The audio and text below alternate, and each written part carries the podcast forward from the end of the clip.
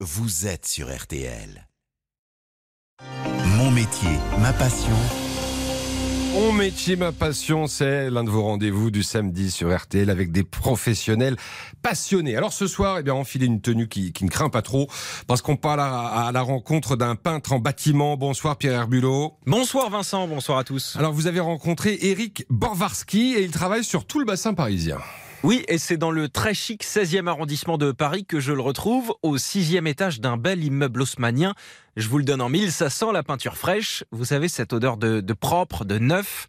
Eric Browarski et son équipe ont complètement retapé cet appartement de 150 mètres carrés, propriété de la chancellerie des universités de Paris. On a tout refait, ouais. on a tout refait. On a refait l'agencement aussi, en partie. Et bien évidemment, tout ce qui est peinture et revêtement de sol. La majorité de notre activité se fait euh, principalement à l'intérieur. On fait du ravalement, on fait l'entretien aussi sur l'extérieur.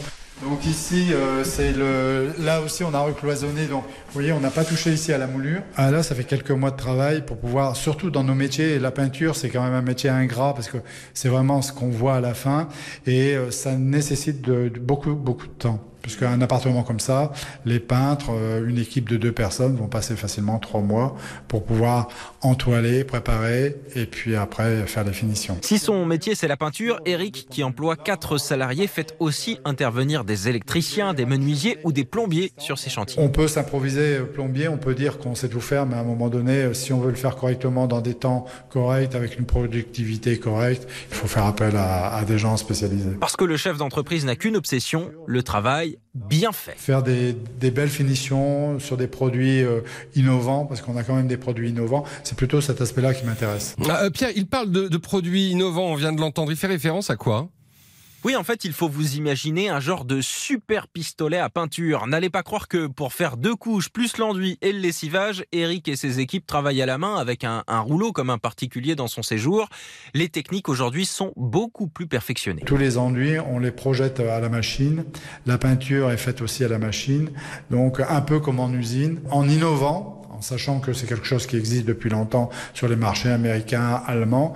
Mais si on prend des nouvelles technologies, on est capable de les industrielles, on est capable de les appliquer dans des rénovations complètes et c'est intéressant. Après, il y a un travail aussi euh, de finition au, rouleau et à la brosse, mais on est capable de faire euh, un chantier comme ça en mécanisation. Je dirais en termes de productivité, ça n'a rien à voir. Hein. Alors, ce qui est intéressant aussi avec Eric euh, Bovarski, Pierre, c'est son parcours.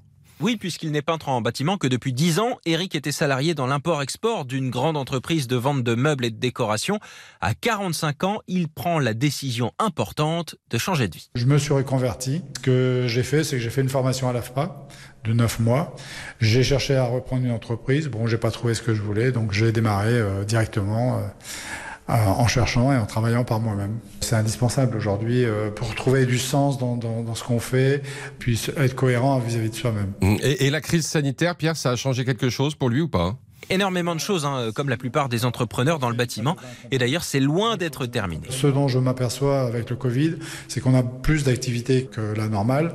Et ce qui change aujourd'hui, mais comme pour tout le monde, c'est qu'on a des coûts matières qui augmentent très fortement. Et, et on a des ruptures. Hein. Quelquefois, on a beaucoup de mal à, se faire approvisionner. Donc les, enjeux sont là. C'est des augmentations importantes au niveau des, achats et un, un, un, plan de charge qui est relativement très très important. Moi, j'ai du boulot là jusqu'au mois de février-mars l'année prochaine.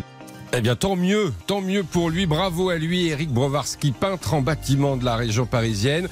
Et merci à vous, Pierre Herbulot. Vous revenez samedi prochain pour la deuxième couche.